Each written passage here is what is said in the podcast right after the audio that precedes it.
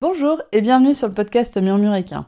Moi c'est Audrey et tous les vendredis, je vous partage un maximum d'informations et de pistes de réflexion sur des sujets autour de la santé et du bien-être, autant équin qu'humain. L'objectif de ce podcast est de vous apporter de la sérénité et de la sécurité dans votre couple cheval-cavalier en vous permettant de gagner en compréhension du monde équin sans jugement, mais surtout avec une bonne dose d'humour, de bonne humeur, de passion et d'ouverture d'esprit. Bonne écoute Bonjour à toutes et bienvenue dans le premier épisode de la saison du métal. Si vous n'avez pas compris cette phrase, je vous invite à écouter l'épisode précédent, qui est l'épisode 55. Dans cet épisode 55, je vous présente l'élément du métal en médecine traditionnelle chinoise, qui est associé à l'automne et à plein plein d'autres euh, choses. Donc, pendant toute cette saison de l'automne, je vais vous parler de ces choses qui sont associées à l'élément du métal en médecine traditionnelle chinoise. Et on va commencer tout de suite par un sujet un peu touchy. L'émotion qui est associée au métal, c'est l'émotion de la tristesse. La tristesse est totalement normale. C'est-à-dire que c'est émotions qu'on, une des émotions qu'on va tous ressentir au cours de notre vie plus ou moins fréquemment. Si notre élément métal est équilibré, cette tristesse va venir chez nous, va venir en nous, et puis être transformée et repartir aussi facilement. Maintenant, s'il y a un déséquilibre énergétique au niveau de l'élément métal, il est possible que cette, tristesse vienne, pour diverses raisons, et qu'elle ne soit pas évacuée. Et donc un excès de tristesse, ça va causer de la dépression chez l'humain. Donc on va parler de ce thème de la dépression chez les humains et chez les chevaux. Je vais commencer quand même par une petite mise dans le contexte pour éviter toute mauvaise interprétation de cet épisode. Premièrement, je ne suis pas psychologue, ni humain, ni équin d'ailleurs. Donc si vous pensez, vous, en tant qu'humain, souffrir de dépression ou vous avez le moindre doute, faites-vous accompagner par un professionnel qui est adapté à votre situation. Si cet épisode vous met mal à l'aise parce que vous sentez que vous n'avez pas la force d'aborder le sujet, personne ne vous oblige à l'écouter, vous pouvez partir maintenant sans problème. Et si le sujet de la santé mentale vous intéresse, je vous invite à écouter ou réécouter l'épisode 34 de ce podcast qui est destiné à la santé mentale du cavalier. Ce que je vous livre dans cet épisode, c'est tiré de ma propre expérience et des apprentissages que j'ai eus, des lectures que j'ai faites, etc. et de certains chevaux que je rencontre lors de mes séances. Je vous mets quand même en garde. Le but de cet épisode, c'est pas de statuer sur la dépression chez le cheval, mais plutôt de vous amener des pistes de réflexion. Je vous préviens donc tout de suite, vous n'aurez pas de définition exacte de la dépression équine, ni de solution miracle à la fin de cet épisode. Parce que, je vous spoil tout de suite la fin, la dépression est déjà tellement difficile à identifier et à soigner chez l'humain que chez le cheval, les ressources sont encore plus pauvres. Ça va être difficile de statuer de manière définitive pendant un épisode de podcast. Commençons tout de suite par la dépression chez l'humain. J'ai pris, euh, la définition de la dépression sur le site de l'assurance maladie française, donc amélie.fr. La dépression est appelée aussi dans le langage courant dépression nerveuse et ne désigne pas un simple coup de déprime ou une tristesse passagère, mais une véritable maladie psychique. La dépression se caractérise par des perturbations de l'humeur, comme la tristesse ou la perte de plaisir, et l'humeur dépressive entraîne une vision pessimiste du monde et de soi-même. La dépression dure plus de deux semaines et retentit de manière importante sur la vie quotidienne de la personne qui en souffre. On peut voir des pertes de sommeil, des troubles de l'appétit, du désir sexuel, des pertes de performance intellectuelle, de l'isolement, etc. La volonté seule ne permet pas de se sortir de la dépression. C'est pourquoi elle doit être soignée pour ne pas se compliquer et ou devenir chronique. C'est la fin de cette définition qui est donc donnée par amélie.fr. Ça pourrait donc être la durée qui permet d'identifier la dépression, qui pourrait être le critère qui permet d'identifier la dépression. Il est totalement normal de se sentir triste ponctuellement, notamment après un événement fort comme un décès dans la famille, un déménagement, une rupture amoureuse, etc. Chez l'humain, justement, il est reconnu que certaines situations ou événements de la vie peuvent favoriser l'apparition d'une dépression.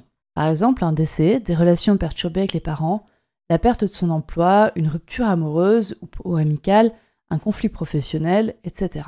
La présence d'une maladie chronique et ou d'un handicap, la dépendance à l'alcool, au tabac ou à d'autres substances sont des facteurs qui favorisent la survenue d'une dépression chez les humains. Une composante génétique à la dépression commence également à être identifiée. C'est-à-dire qu'une personne dont l'un des parents a fait une dépression au cours de sa vie a deux à quatre fois plus de risques d'être elle-même dépressive au cours de sa vie. Voilà pour la partie dépression chez l'humain. Maintenant, on va se poser la question est-ce que la dépression existe chez le cheval?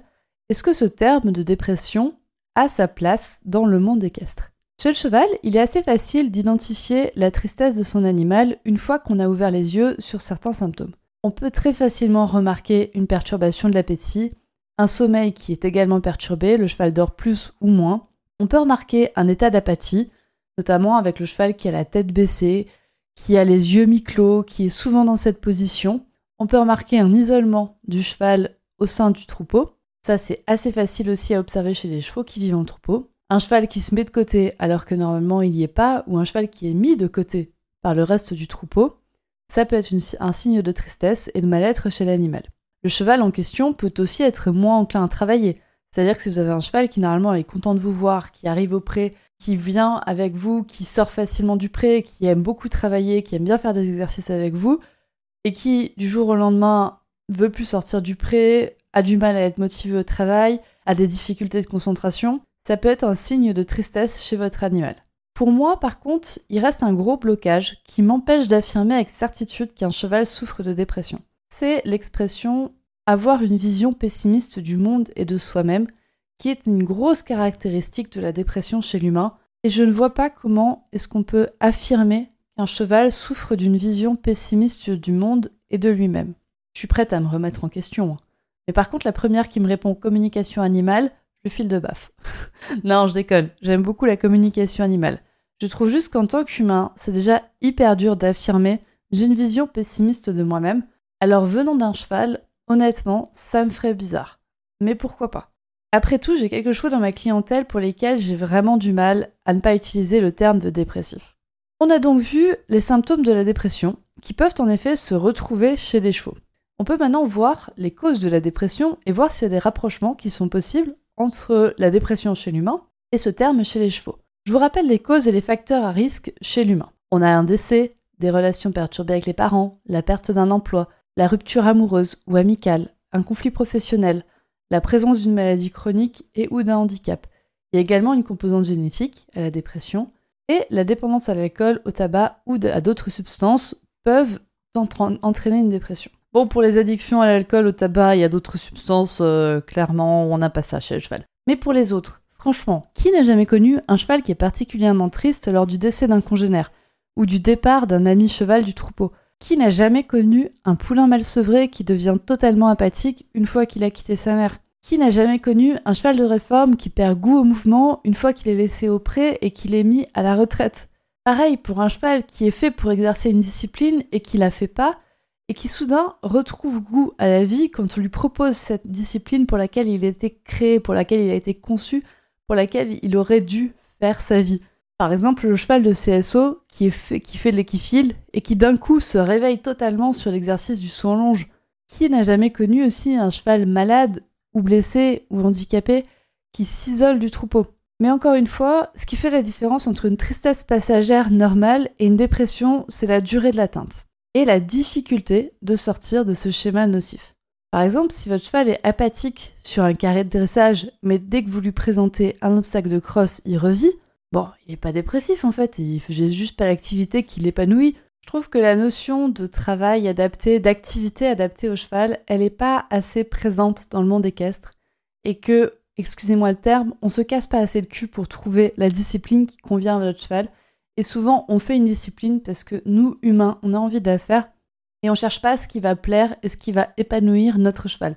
Donc franchement, on pourrait, nous aussi, en tant qu'humains, faire un effort pour adapter les activités qu'on propose aux envies de, nos chevaux, ce qui nous éviterait bien des ennuis. Ce qui m'amène au point suivant concernant le travail chez le cheval, dans notre réflexion sur la dépression du cheval, comment est-ce qu'on distingue un cheval en dépression et un cheval en résignation acquise? Pour ceux qui connaissent pas le terme, résignation acquise, ça va, c'est assez facile à comprendre, c'est quand le cheval a été mis dans un état de résignation par des exercices qui lui ont été demandés, qu'il a appris ça, qu'il a appris à se résigner.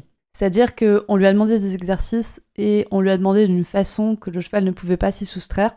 Et donc le cheval a compris que pour survivre, pour réussir à se sortir de cet exercice, la seule manière de faire, c'était de l'accepter et donc de le faire. C'est des chevaux qui vont répondre du coup très très bien aux demandes du cavalier, qui, parce qu'ils savent qu'ils n'ont pas le choix. Ils savent qu'ils n'ont pas le choix. C'est des chevaux qui vont agir de manière robotisée, sans émotion, sans vraiment des robots.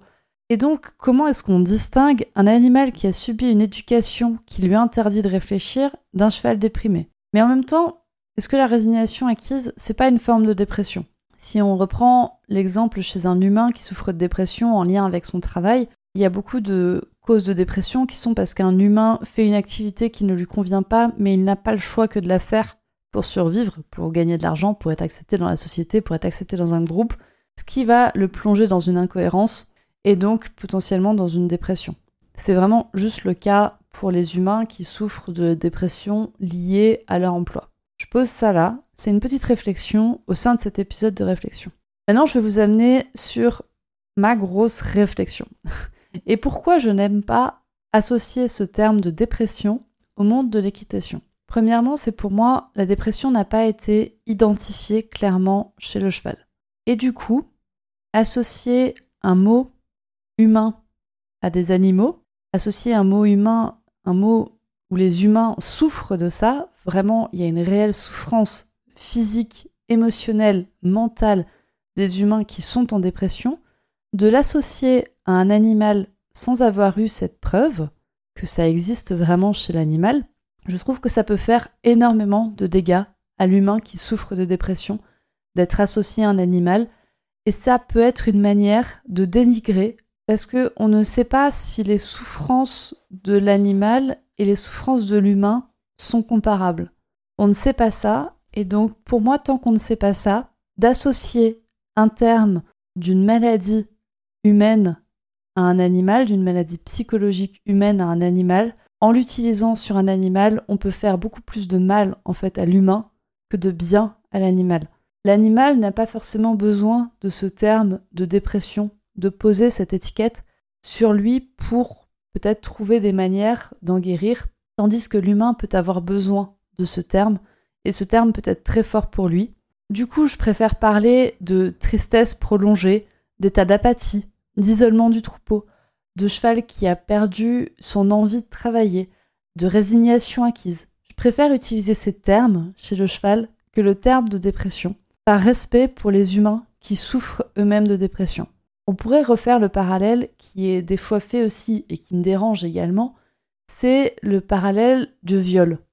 Des fois, chez une jument qui est amenée à la saillie et qui est contrainte à la saillie, on va utiliser ce terme de viol.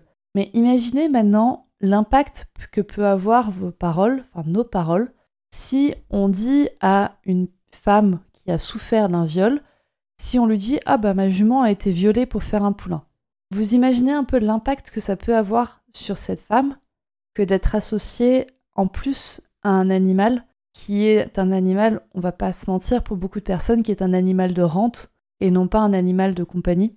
Donc imaginez la souffrance que ça peut lui rajouter, les plaies que ça peut réouvrir. Et eh ben c'est exactement la même chose pour moi chez tous les termes de maladies psychologiques telles que la dépression, la schizophrénie, les états bipolaires, c'est des termes que j'ai entendus chez des chevaux qui peuvent vraiment faire du mal s'ils sont entendus pour désigner un animal, s'ils sont entendus par une personne qui souffre de ces maladies psychologiques. C'est pour ça que moi j'aime pas utiliser ces termes, par respect pour les, pour les humains, et surtout parce que je pense que en utilisant ces termes, on a beaucoup plus de risques de faire du mal aux humains que du bien aux chevaux. Donc pour la suite de cet épisode, je vais parler quand même un peu de dépression pour faciliter mon vocabulaire et pour ne pas dire état d'apathie ou état de tristesse prolongée ou état d'isolement du troupeau ou état de perte de, travail ou état de résignation acquise. Je vais quand même utiliser le terme de dépression, mais sachez que j'utilise ce terme donc entre beaucoup de paires de guillemets et pour désigner tous ces comportements en fait de l'animal. Donc là, euh, je, viens, de vous faire euh, la partie un peu pas drôle euh, de est-ce que piste de réflexion, est-ce que la dépression existe chez l'animal, est-ce qu'il faut utiliser ce terme de dépression chez l'animal, est-ce que on ferait pas mieux d'utiliser d'autres termes qui feront pas de mal à l'humain, qui font pas de mal à l'humain, qui font pas de mal au cheval, mais qui aident à mieux comprendre le cheval par des comportements et non pas par une étiquette qui est normalement associée à des humains. Et maintenant, on va passer un peu quand même comment aider votre cheval qui est en état de tristesse prolongée. Premièrement, les antidépresseurs chez les chevaux, c'est utilisé classiquement pour traiter les humains et c'est utilisé avec des bons résultats pour traiter des humains en cas de dépression. Chez les chevaux, on n'en parle pas. Ensuite, les psychologues chez les chevaux. Bon, est-ce que la communication animale, c'est de la psychologie pour animaux? Peut-être. À mon sens, c'est ce qui s'en rapproche le plus. Si tant est que les communicantes soient formées au moins à la psychologie humaine. Et ça, c'est pas le cas pour beaucoup. Donc du coup, j'ai du mal à dire que la communication animale, c'est de la psychologie pour animaux. Mais bon, après, peut-être. On a ensuite les thérapies psychocorporelles qui sont très utilisées pour les humains, pour les aider en cas de dépression. Est-ce qu'on peut utiliser des thérapies psychocorporelles pour les chevaux? Hmm, Là, on sent qu'on commence quand même à toucher un truc. Utiliser le corps pour traiter l'esprit, peut-être. Mais encore une fois, il faudrait des psys humains qui aient adapté leur méthode pour des chevaux. J'en connais pas. Donc si vous êtes psychologue et que vous avez fait ça, s'il vous plaît, contactez-moi pour qu'on en discute. Je suis vraiment ultra intéressée par votre pratique. Qu'est-ce qui nous reste ensuite pour aider notre cheval qui est en état de tristesse prolongée, d'apathie prolongée? Premièrement, de respecter les besoins du cheval. Pour moi, c'est le gros point douloureux dans le monde équestre. Si on commençait par respecter les besoins fondamentaux du cheval et ses manières d'apprendre et d'évoluer, on aurait déjà beaucoup moins de potentiel cas de dépression. Et on aurait pour sûr beaucoup, beaucoup moins de résignation acquise. Donc comprendre et respecter les signaux de votre cheval l'aideront, qu'il soit dépressif ou non. Mais s'il est dépressif, vous n'avez vraiment pas le choix en fait. On a passé un stade. Vous pouvez plus vous permettre d'ignorer certains signaux de votre cheval qu'on peut se permettre d'ignorer quand on n'a pas de problème. Vous êtes obligé de comprendre votre cheval et de respecter ses signaux si vous voulez l'aider. Ensuite, on peut essayer de soigner le corps en passant par d'autres méthodes. Vous l'avez compris, déjà chez les humains, la prise en charge de la dépression, elle est longue et hasardeuse. Et des méthodes complémentaires à la psychologie existent et font des miracles.